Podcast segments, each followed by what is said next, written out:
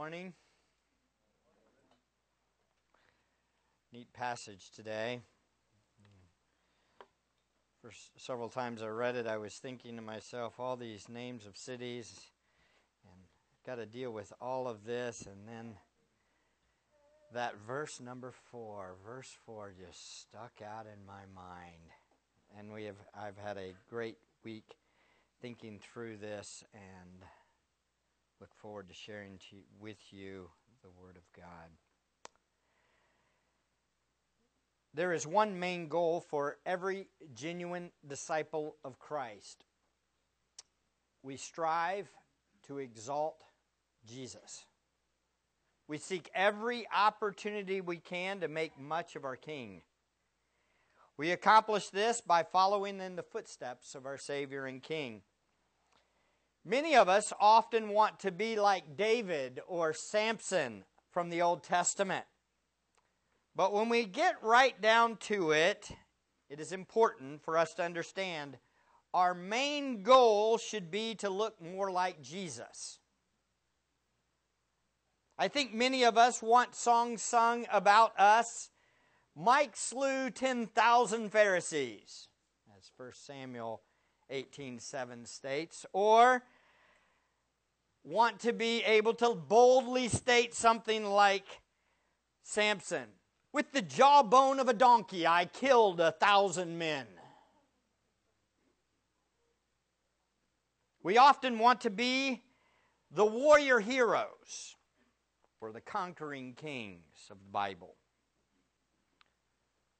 But, friends, what we all should be long for is to make much of the name of the Lord Jesus Christ by following in his sacrificial footsteps.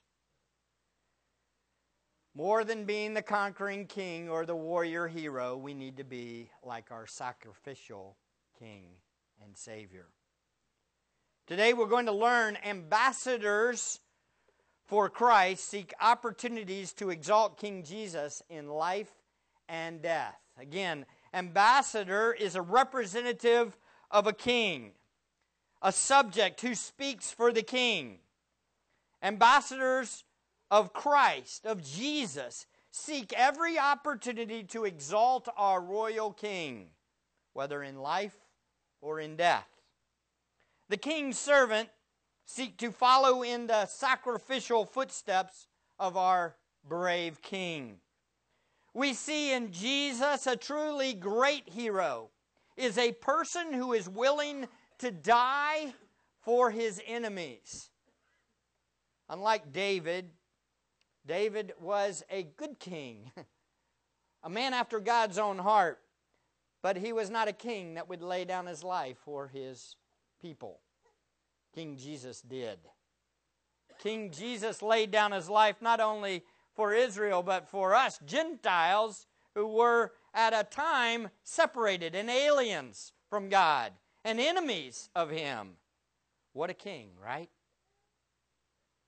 In Acts 19, we saw, look over there, Paul was determined to go to Jerusalem. In 1921, it states, Now after these things were finished, Paul purposed in the Spirit to go to Jerusalem after he had passed through Macedonia and Achaia, saying, After I have been there, I must also see Rome. Paul is on his third missionary journey, and in that process, he comes to an awareness that it's time to go back to Jerusalem. The, ter- the determination by Paul to go to Jerusalem reflects the master's previous resolve to go to Jerusalem before. Now, it's very important for us to understand who wrote Acts? The Holy Spirit, yes, but who, who was the one using the pen? Luke, yes. And who wrote the Gospel of Luke? That one's an easy one. Luke, yeah. Did you know that this is a two book set? Two volume set. Luke wrote both of those, Luke and Acts. And I think, and I believe, and you'll see it as we go along, Luke is intentionally bringing out the similar resolve of Paul as Jesus had in his own life to go to Jerusalem. They parallel themselves. So Luke in, in, in, in the Gospel of Luke shows Jesus determined to go to Jerusalem. And then in Acts, he repeats that same thing. Paul's determined, resolved to go to Jerusalem. Luke recorded in his gospel account in Jesus' life, his death, and his resurrection, his determination to go to Jerusalem. And now in Acts, Luke is showing Paul had this same resolve to go up to Jerusalem. No, Paul was not going up to die to atone for sin like Jesus. But Paul was going up to Jerusalem to exalt the one who had died for him. And that is important to note. The key verse in our passage, look at 21 13. This is the key verse. Then Paul answered, What are you doing? Weeping and breaking my heart, for I am ready not only to be bound, but even to die at Jerusalem for the name of the Lord Jesus. That's the key phrase of the whole passage. We see here ambassadors for Christ are willing to suffer and die to exalt their king. Representatives of Christ seek to exalt Jesus by proclaiming him and picking up our own crosses daily and following him. So, to get the right perspective for us, why Paul did what he did, let's review what Jesus did. Because you must have a big picture and a, a, good understanding of who Christ is and what he did in order for us to follow in his footsteps. This is important. The message breaks down into two parts. First, Jesus goes up to Jerusalem to die. The second part, so Paul goes up to Jerusalem to exalt the king. This is very important. Let's walk through this. Let's start with Jesus goes up to Jerusalem to die. You say, where in the world are you going to get this? Go back to Luke chapter 9. Luke chapter 9. In Luke chapter 9, Jesus is talking to his disciples about who people say that I am. This is the turning point for, G- for Jesus' ministry. It's at this point Jesus is going to turn and face his attention on Jerusalem and the cross. Jesus has just fed the 5,000, but look over at verse 18. Let me read this passage to you from 9:18 all the way down through verse 31. And it happened that while he was praying alone, the disciples were with him. And he questioned them, saying, Who do the people say that I am? They answered and said, John the Baptist, and the others say, Elijah, but others, that one of the prophets of old has risen again. And he said to them, But who do you say that I am? And Peter answered and said, The Christ of God. But he warned them and instructed them not to tell anyone, saying, The Son of Man must suffer many things and be rejected by the elders and chief priests and scribes, and be killed and be raised up on the third day. Verse 23. And he was saying to them all, If anyone wishes to come after me, he must deny himself, take up his cross daily, and follow me.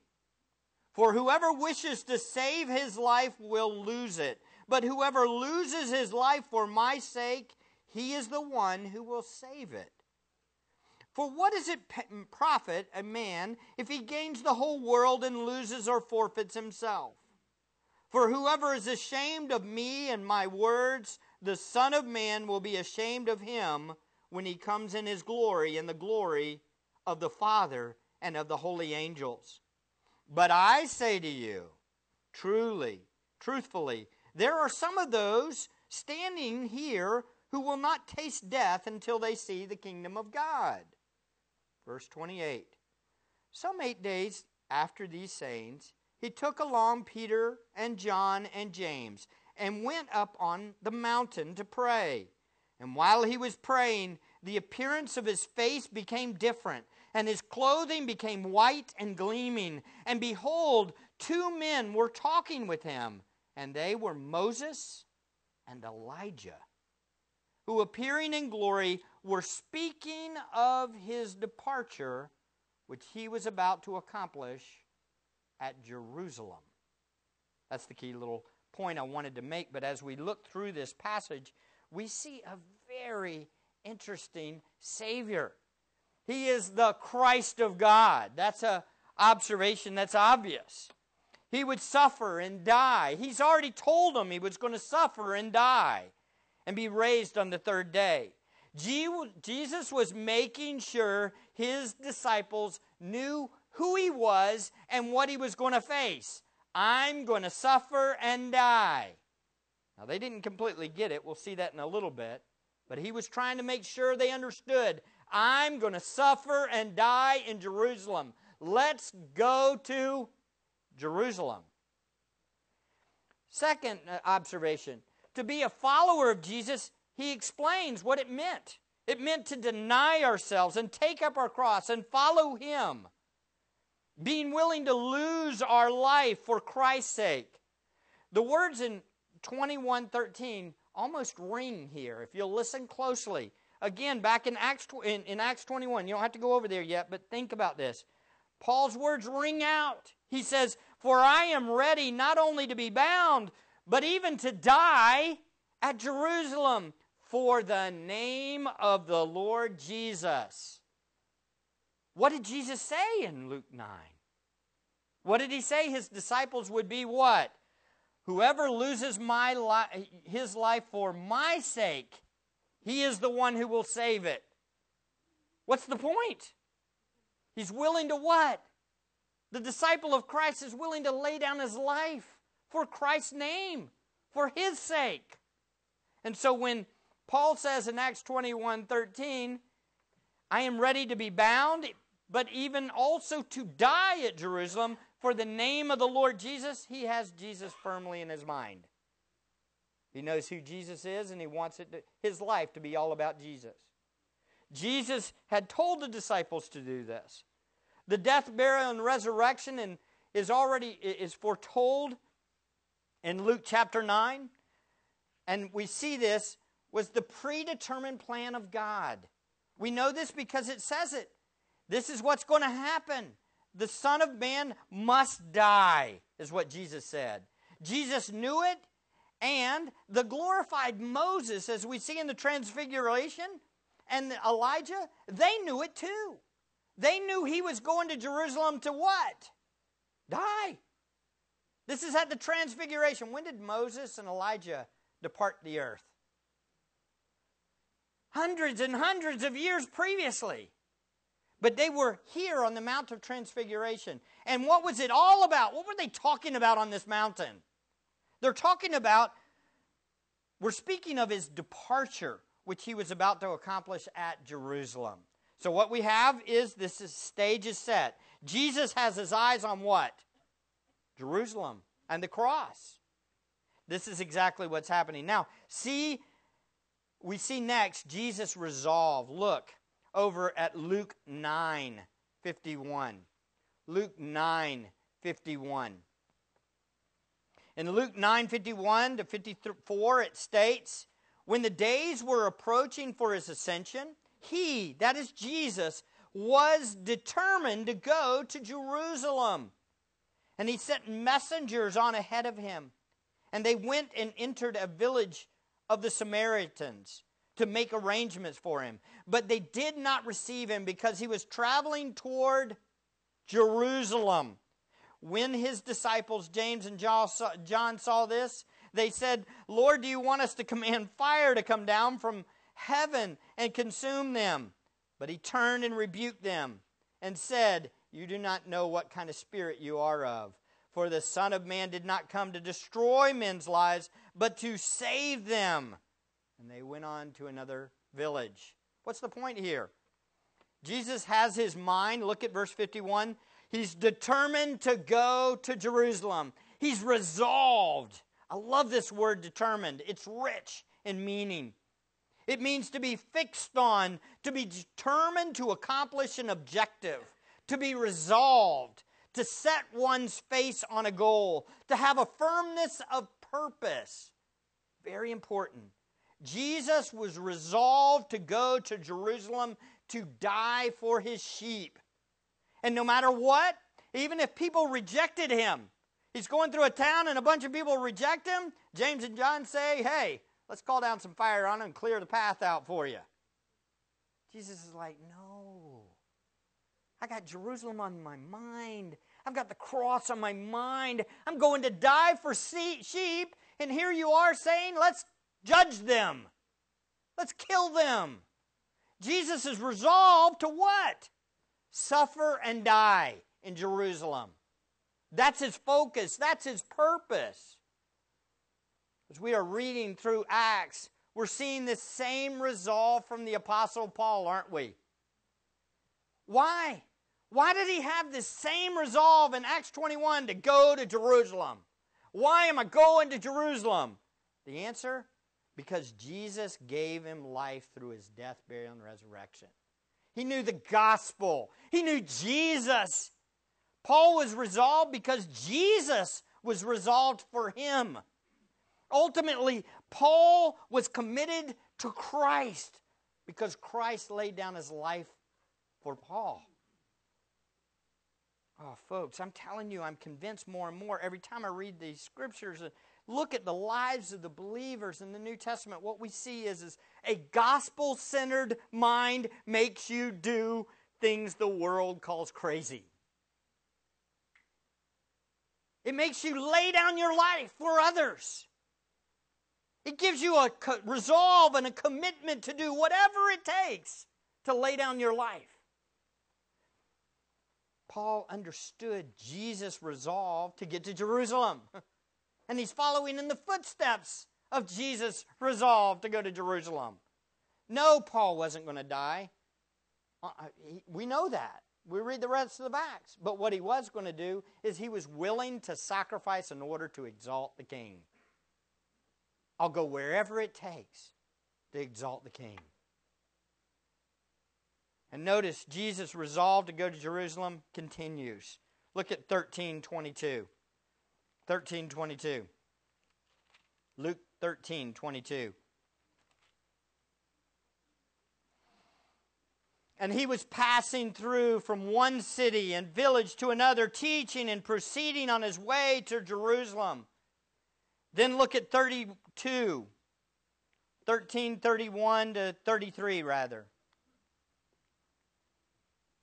Just as at the time, that time, some Pharisees approached saying to Jesus, Go away, leave here, for Herod wants to kill you. And he said to them, Go and tell that fox, Behold, I cast out demons and perform cures today and tomorrow, and the third day I reach my goal. Nevertheless, I must journey on today and tomorrow and the next day, for it cannot be that a prophet would perish outside of Jerusalem. What's his point? I'm going on. I'm focused on Jerusalem. Then look at Luke 17 11. Luke 17 11. While he was on the way to Jerusalem, he was passing between Samaria and Galilee. What do we see from this? As we track through the book of Luke, we see Jesus was resolved to go to Jerusalem to the cross. Nothing could stop Jesus from making his way to Jerusalem to accomplish his purpose. Not growing numbers of disciples, as we saw back in the previous passages. Not wicked rulers who were seeking to kill him. That wouldn't keep him from going to Jerusalem. Not countless droves of lost people who needed his attention in Samaria and Galilee. He saw lost people everywhere. He saw disciples wanting him. He saw a king, Herod, that wanted him dead. What did it do? It did not distract him from his mission, which was what? I gotta go to Jerusalem. I'm going to die. I'm going to die. And notice Jesus reminds the disciples of his mission. Look in Luke 18 31. Luke 18 31 to 34. And then he, Jesus, took the twelve aside and said to them, Behold, we're going up to Jerusalem. And all things which are written through the prophets about the Son of Man will be accomplished. For he will be handed over to the Gentiles and will be mocked and mistreated and spit on. And after they have scourged him, they will kill him. And the third day he will rise again. And then this verse but the disciples un- understood none of these things. And the meaning of this statement was hidden from them, and they did not comprehend the things that were said. Now, folks, you've got to pay attention closely today. This is a very important point. What we see is Paul is doing exactly what Jesus did. And he's, he's accomplishing very much of the same things. Here, what we see in this passage is two points I want you to get. The depth of Christ's suffering was fully known by the Savior as he approached Jerusalem. What did Jesus know was going to happen in Jerusalem? Pretty detailed, wasn't it? He's going to be handed over, he's going to be mocked, he's going to mis- be mistreated, he's going to be spit upon. He knew great details of what was going to happen in Jerusalem, didn't he? Does that sound familiar? Oh, yeah, Paul was getting details and details and details of exactly what was going to happen and where. Jerusalem. You see the parallels? The same exact thing. He's walking in the footsteps of his Messiah because that's what ambassadors for Christ do. We walk in the footsteps of our Messiah. We walk through the things that he walks through. We pick up our cross and we follow him. Why? because he went to the cross for us. This is a beautiful picture. Notice the disciples around Jesus were clueless of what he was going to face. They didn't get it. Remember, what did Peter say? You're not going up there. You're not going to die. He says, Get behind me, Satan. What happens, folks? Jesus was resolved to do it anyway. Isn't this just like Paul? Everywhere he goes, all the disciples are finding out that Paul's going up to suffer. And what do the disciples do? Everywhere they go, they beg him, don't go. Don't go. They don't get it. It's not clicking. Why doesn't it click for us? Here's why it didn't click for us because we dislike suffering.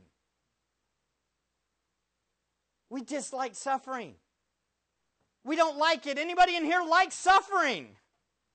Anybody like seeing somebody else suffer? None of us, right? Unless, unless you know what God does with suffering. If you understand that suffering is God's opportunity to glorify Jesus, you go, oh, may the will of the Lord be done. How about it? Are you getting this? Paul got it. He understood it. Suffering is a awesome opportunity to bring glory to God.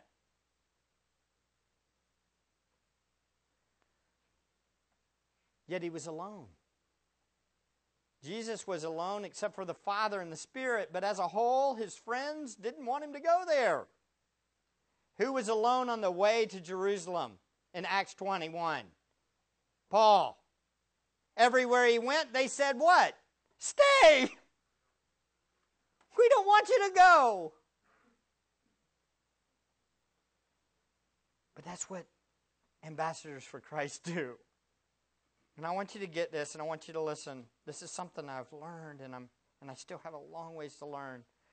Often, listen closely, often suffering is a lonely place. Going to suffer is often a very lonely place. People don't understand what you're going through. I want to encourage you, brothers and sisters, listen to me. Part of what makes suffering so refining is, that we often have to go through it only with Him. People don't get it. We don't get it. We say, do this instead so you can get over it. I don't know how many times I've heard people say these things. When something bad happens, oh, we just got to trust God because He's sovereign. Oh, yes, he, he is sovereign. And there is an element of truth to that. But, beloved, what you're forgetting is the process of trusting is not a fix it moment. It's not a trust God, got it, done. No. Paul had to trust God from the moment he determined to go to Jerusalem by the Spirit till he got there. And then when he got there, guess what he had to do? Trust the Lord then too. This is what Jesus did. He entrusted himself to the Father. And though all the disciples didn't get it, he kept going. Look at Luke 19. Jesus continued on. Luke 19 11. Luke 19 11. While they were listening to these things, Jesus went on to tell a parable because he was what? Near Jerusalem. And they supposed the kingdom of God was going to appear immediately. but it wasn't. He was going to die in Jerusalem. He was near Jerusalem. Then over at verse 28 of 19. After he had said these things, he was going on ahead, going up to Jerusalem. So Jesus faced the city filled with his arch enemy. Everyone hated him and wanted him dead. What was his attitude towards them? He did view these people as wicked, but he kept going. Look over at Luke 19. This is amazing. What did Jesus think of Jerusalem as he approaches Jerusalem? What did he think of these people? When he approached Jerusalem, he saw the city and he wept over it, saying, If you had known in this day, even you, the things which make for peace, but now they have been hidden from your eyes. For the days will come upon you when your enemies will throw up a barricade against you and surround you and hem you in on every side. And they will level you to the ground and your children within you, and they will not leave in you one stone upon another because you did not recognize the time of your visitation. What did Jesus do, verse 41, when he approached Jerusalem and he knew the people that were there? That these people wanted him dead, what did he do? He wept. He wept. I don't know about you guys. But if I'm thinking like David or Samson, walking into Jerusalem and they're going to kill me, come on. you understand I, I spoke the world into existence? Do you understand who you're talking to? Who you're mocking, who you're spitting on? Do you understand that I say dead and everybody in Jerusalem what? Dies. But what did Jesus do when he saw Jerusalem? He wept over them. This is different kind of thinking, isn't it? As he faced his suffering and the people that were going to kill him and mock him and crucify him and spit on him, he wept for them. We have this same picture in the Apostle Paul. See, we become like our shepherd. Romans 9, anybody doubt? Look at Romans 9. Look at Romans 9. What's Paul think of the Jews? What does he think of his fellow kinsmen? chapter 9 of Romans. I am telling you the truth in Christ. I am not lying. My conscience testifies with me in the Holy Spirit that I have great sorrow and unceasing grief in my heart. For I could wish that I myself were accursed, separated from Christ, from Christ for the sake of my brethren, my kinsmen according to the flesh. Oh, beloved, do you think Paul loved the people of Jerusalem? Did he love those Jews that hated him? What was his response? He wept grief too. Oh, do you see this? I, I hope you're catching this. When we understand who Jesus is and what he did, we become just like Jesus. We look like him. We cry like him. We sacrifice for him. We keep going to Jerusalem.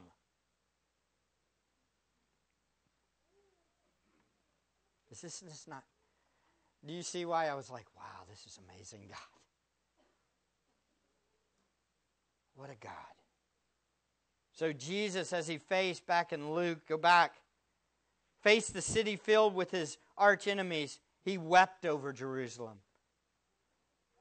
Where was his David moment? Where was his Samson moment? No, he was going to be better than Samson, better than David. He was going to die for them. Let his blood be upon us and our children. And he dies. Why didn't he call down fire on these wicked people? Short answer because Jesus loved them despite them. And though judgment was coming for them, he warns them, still, it brought joy to his soul to keep going to die for them. Listen to me. Jesus never, ever, ever takes pleasure in the death of the wicked. We see it from here. These are the very ones that he knows are going to spit on him. He knows are going to mistreat him, and he's weeping for them. Beloved, does this reflect your life? Does this reflect your life? When somebody mistreats you, do you weep for the ones that are mistreating you? Oh, friends, this is amazing, isn't it?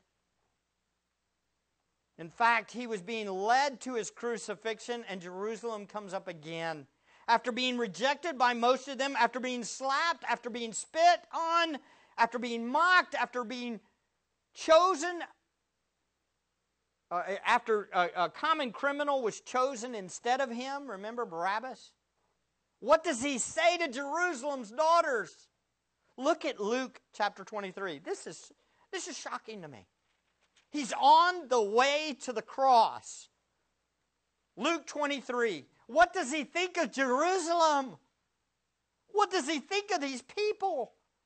23 26. When they led him away, they seized a man, Simon of Cyrene, coming in from a country, and placed on him the cross to carry behind Jesus. And following him was a large crowd of the people and of women who were mourning and lamenting him, Jesus. But Jesus, turning them to them, said, Daughters of Jerusalem, stop weeping for me, but weep for yourselves and for your children. For behold, the days are coming when they will say, Blessed are the barren and the wombs that never bore, and the breasts that never nursed. Then they will begin to say to the mountains, Fall on us, and to the hills, Cover us. For if they do these things when the tree is green, what will happen when it's dry? Two others also, who were criminals, were being led away to be put to death with him. Oh, this is shocking, isn't it? What's Jesus do on his way to the cross? What's he do? He's more concerned for the people that are following, lamenting for him than himself. Friends, get this. A believer, a follower of Christ, thinks about others more than himself. Even, now this is going to shock you, and I hope you're listening, even, even in our suffering. Oh, you got to get this point. If you don't get this point, you've missed a very important lesson. Listen, suffering, suffering is not a time to spend looking at ourself and focusing on ourself. Even in suffering, we must see others. If our minds and our hearts are focused on others, we will see the suffering for what it really is, which is what? Opportunity. Opportunity to glorify God.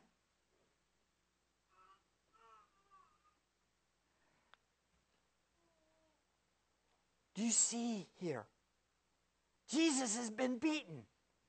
He's been mocked. He's been spit on. He's headed to a cross to face the wrath of the Father for, these, for people. And what does he do? He turns in compassion towards the ones that are lamenting over him, and he's more focused on them than him.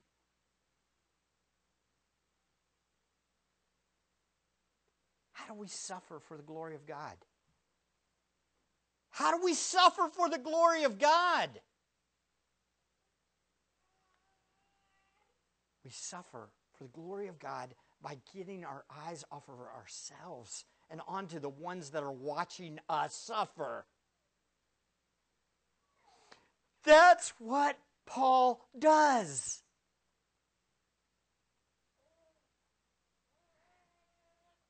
This is what believers do. Is this not different than anything you've ever heard?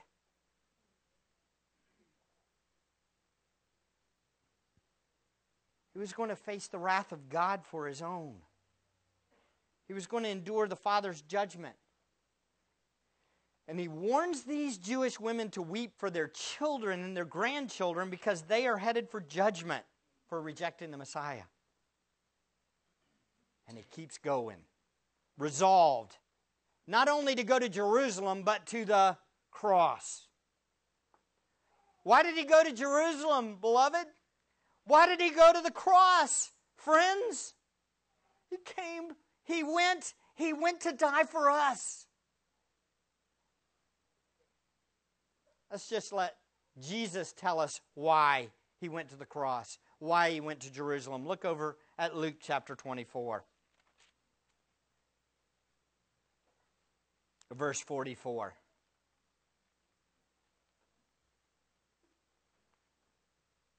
After Jesus had died and rose from the dead, Jesus then tells some of his disciples why he went to Jerusalem. He gives the reason. Look at verse 44. Now he said to them, These are my words which I spoke to you while I was still with you, that all things which were written about me in the law and Moses and the prophets and the Psalms must be fulfilled. Then he opened their minds to understand the scriptures. And he said to them, Thus it is written, that the Christ would suffer and rise from the dead on the third day, and that repentance for the forgiveness of sin would be proclaimed to his name to all the nations, beginning from Jerusalem. And you are witnesses of these things, and behold, I am sending forth the promise of my Father upon you, the Holy Spirit. But you are to stay in the city, Jerusalem, until you are clothed with power from on high. It was written Jesus would die and rise from the dead. His death, burial, and resurrection were ordained so that, key phrase, so that repentance for the forgiveness of sin would be proclaimed in his name. Oh, folks, this is it. Why did Jesus continue on to Jerusalem? Why did he die? He died so that repentance for the forgiveness of sin could be proclaimed in his name. If you turn from your sins and trust in Christ, your sins can be forgiven.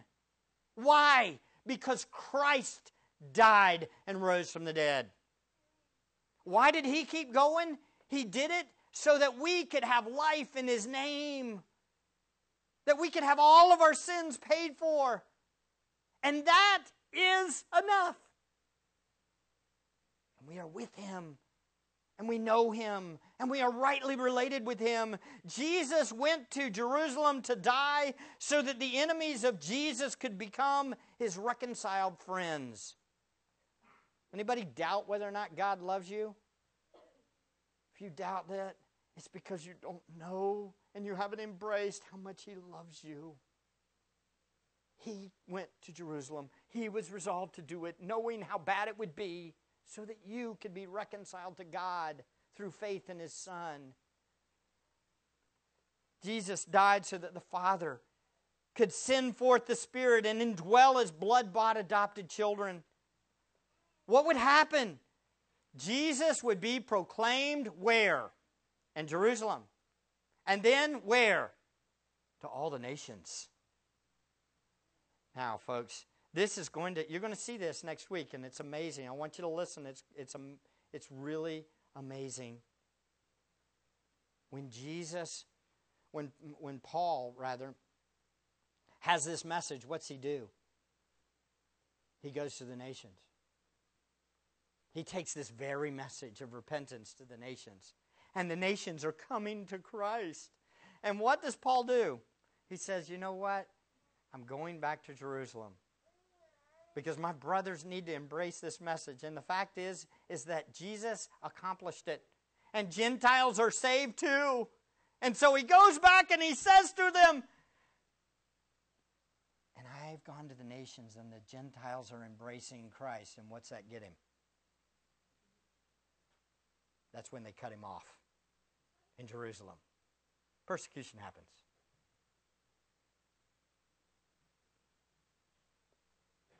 Why did Paul do it? Did he go to poke him in the eye? No, I think he went because he loved them and he wanted them to know that Jesus was their hope. He was the Messiah that was sent for the nations too. Why was Paul determined to go to Jerusalem? The short answer is for the name of the Lord Jesus. Paul went to Jerusalem to exalt the one who died for him. Paul went on this trip and showed how much he loved Jesus. Paul's trip showed just how much the Lord made Paul look like Jesus. So we see an ambassador of Christ seeks opportunities to exalt King Jesus in life and death. Now, look at our second point. It'll be briefer. Hang in there. So Paul goes up to Jerusalem. Look over at Acts chapter 19. I want you to see if you can see them. As you think through this, I want you to see how many of these parallels are there. Does he look like Jesus? Does he exalt Christ as he approaches Jerusalem? Oh, yeah, he does. Look at this. Verse nine, uh, chapter 19, verse 21. Now, after these things were finished, Paul purposed what? In the Spirit to go where? To Jerusalem. After he had passed through Macedonia and Achaia, saying, After I've been there, I must also see Rome. I believe this is the Spirit of God directing Paul to go to Jerusalem. Why? Simple. Because Paul could best reveal Jesus this way. Why go to Jerusalem? Because this is the way for him to exalt Jesus the most. This was one of the ways to follow in the footsteps of Jesus to Jerusalem, to do the same things he did, and suffer for it. Paul went to Jerusalem to reveal Jesus in his life and through his own suffering. Notice Acts 20, verse 16. For Paul had decided to sail past Ephesus so that he would not have to spend time in Asia, for he was in a hurry to be in Jerusalem, if possible, on the day of Pentecost. Now, folks, we're going to explore this in the coming weeks. He's going to Jerusalem on the day of Pentecost. Does anybody know what happened on the day of Pentecost? That's when the Holy Spirit came previously, right? Okay. Why is Paul in a hurry to get to Jerusalem on the day of Pentecost? It's a great question to ask. Was it because he wanted to start following the law of Moses? Because he was Jewish? We'll talk about this as we go along. I'm not going to tell you today. But at the bare minimum, we can know this Paul was definitely not picking a time to go to Jerusalem when he'd be inconspicuous. You understand? He's picking a time to go to Jerusalem when, guess what? All the Jews that had chased him out of every one of those cities were going to Jerusalem. He picked the day when all of his enemies would be collected at Jerusalem.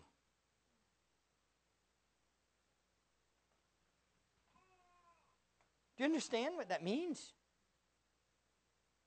He was going to Jerusalem on Pentecost when all the Jews from all the dispersia would be coming there and would know who he is and would say, Kill that man. We want him dead. It's just like Jesus, right? Mm. When did he die? On Passover when all the Jews collected. Paul was in a hurry, but this time I, th- I think the, the, the timing is amazing because he celebrates he celebrates Passover before Pentecost. He celebrates that on the road. Why didn't he make in a hurry to get there by Passover, but instead he gets there at Pentecost? I think the answer is to show ultimately what happened at Pentecost. The Holy Spirit came. I am a blood bought, spirit indwelled believer that's here to proclaim the exaltation of Christ, the one who died on Passover. Paul's all about the exaltation and magnification of Christ. That's his life. Paul was in a hurry to get to Jerusalem and face a large group of Jewish opposition. And as we saw last week, Paul knew he was going to face persecution. Look at Acts 20, verse 22. I know I'm jumping around a lot, but y'all hang in there. And now, behold, Paul's talking to the elders in Ephesus, remember? And now, behold, bound by the Spirit, I'm on my way to Jerusalem not knowing what will happen to me there, except that the Holy Spirit solemnly testifies to me in every city, saying, Bonds and afflictions await me. But I do not consider my life of any account as dear to myself, so that I may finish my course of and the ministry, which I received from the Lord Jesus, to solemnly testify of the gospel of the grace of God. Just like Paul, Lord, he was resolved to finish his course that God had laid for him. Paul was committed to go to Jerusalem despite the pain.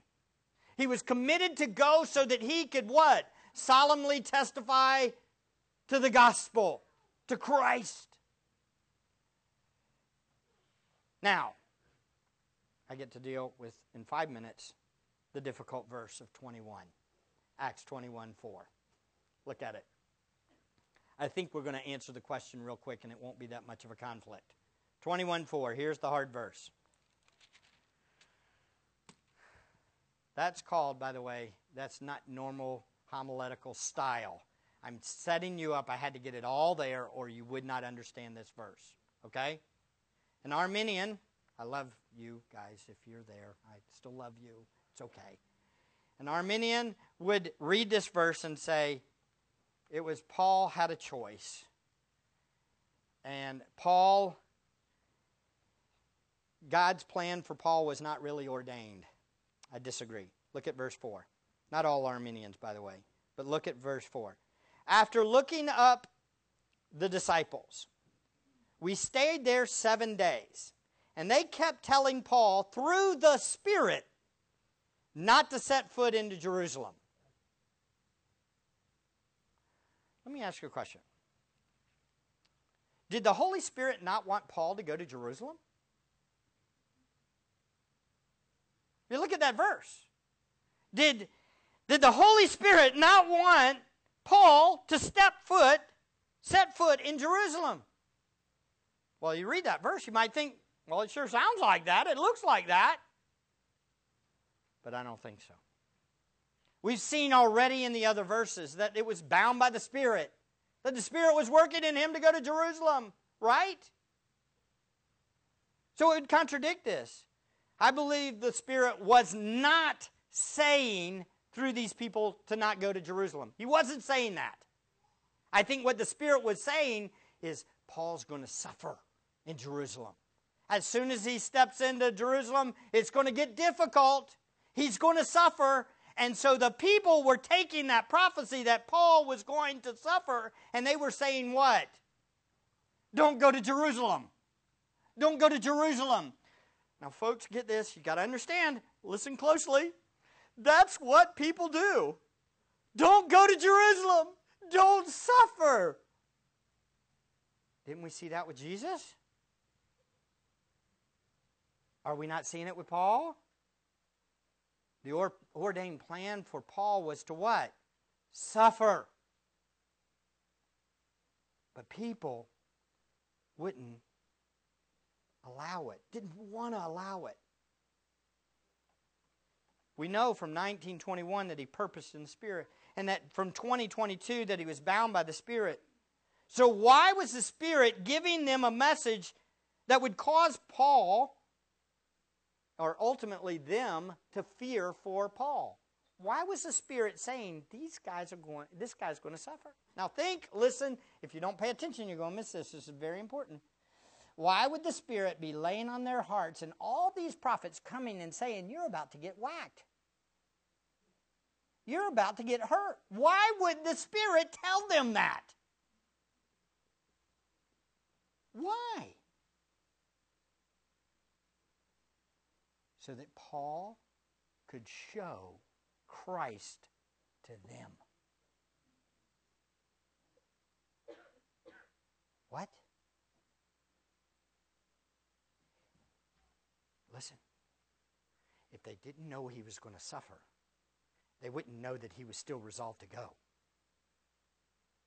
If they didn't know he was going to suffer, they wouldn't know that he was willing to suffer just like Jesus. They had to know that he was going to suffer so that he could then exalt who? Jesus to them. He's worth it to me. And every city he went, another prophet stepped up and said, You're going to suffer. And they all said, Don't go. And he says, But he's worth it to me. He's worth it to me.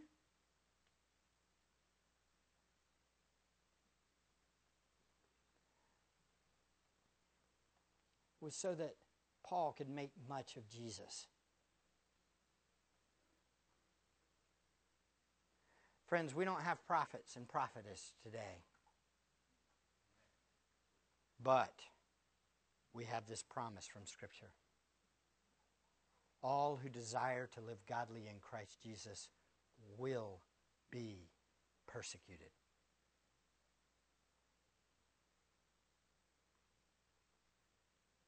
And that God graciously grants to his children to suffer for Christ's sake. How do you view your suffering? Do you view it like the Apostle Paul? Oh, an opportunity to glorify my King. Or do we view it? Woe is me, this is impossible, I can't do this.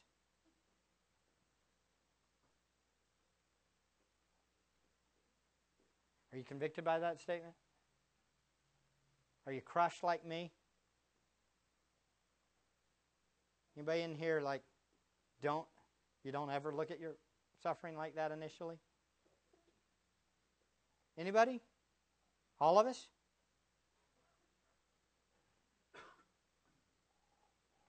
Why could Paul do it and we have a hard time doing it? You ready? His view of Christ was huge.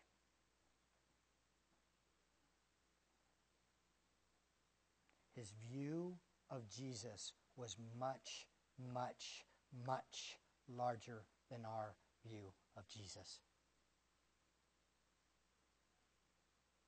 You say, well, Mike, this doesn't apply to me. I don't suffer much. Oh, really? Does your spouse always say kind words to you? Do your coworkers always treat you with the utmost respect? Have you been passed over for a, a job, a raise? Have you been looked down upon? Mocked? Mistreated? You say, well, it wasn't for Christ's sake. It could have been. It could have been. Can you imagine the next time your child comes up to you and says something disrespectful and you say, You know, Daddy, I admit I am not Jesus and I don't deserve all respect in the world. Because I'm not always respectful and I'm not always honorable. So if you mistreat me, I understand, and you mock me, I understand. But I want you to know the reason why I'm able to accept your mocking and your dishonor is because Jesus loves me. And he took my mocking, and he took my disrespect. And I want you to know I love you. And even when you're disrespectful to me, I love you anyway.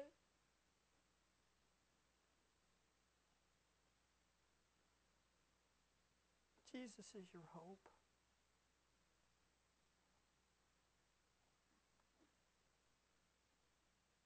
That's a different way of thinking, isn't it? That's gospel centered thinking.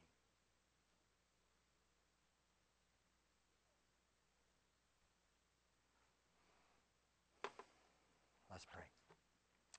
Father, thank you for your grace and goodness to us. Help us see our circumstances uh, as opportunities to glorify the name of Jesus. Help us, Father, to love you, to serve you, to honor you, to respect you. And help us to walk in the footsteps of Jesus, knowing that our sins are paid for and you are King. Help us to be ambassadors willing to suffer for your sake. We pray this in the matchless name of Jesus our Savior. Amen.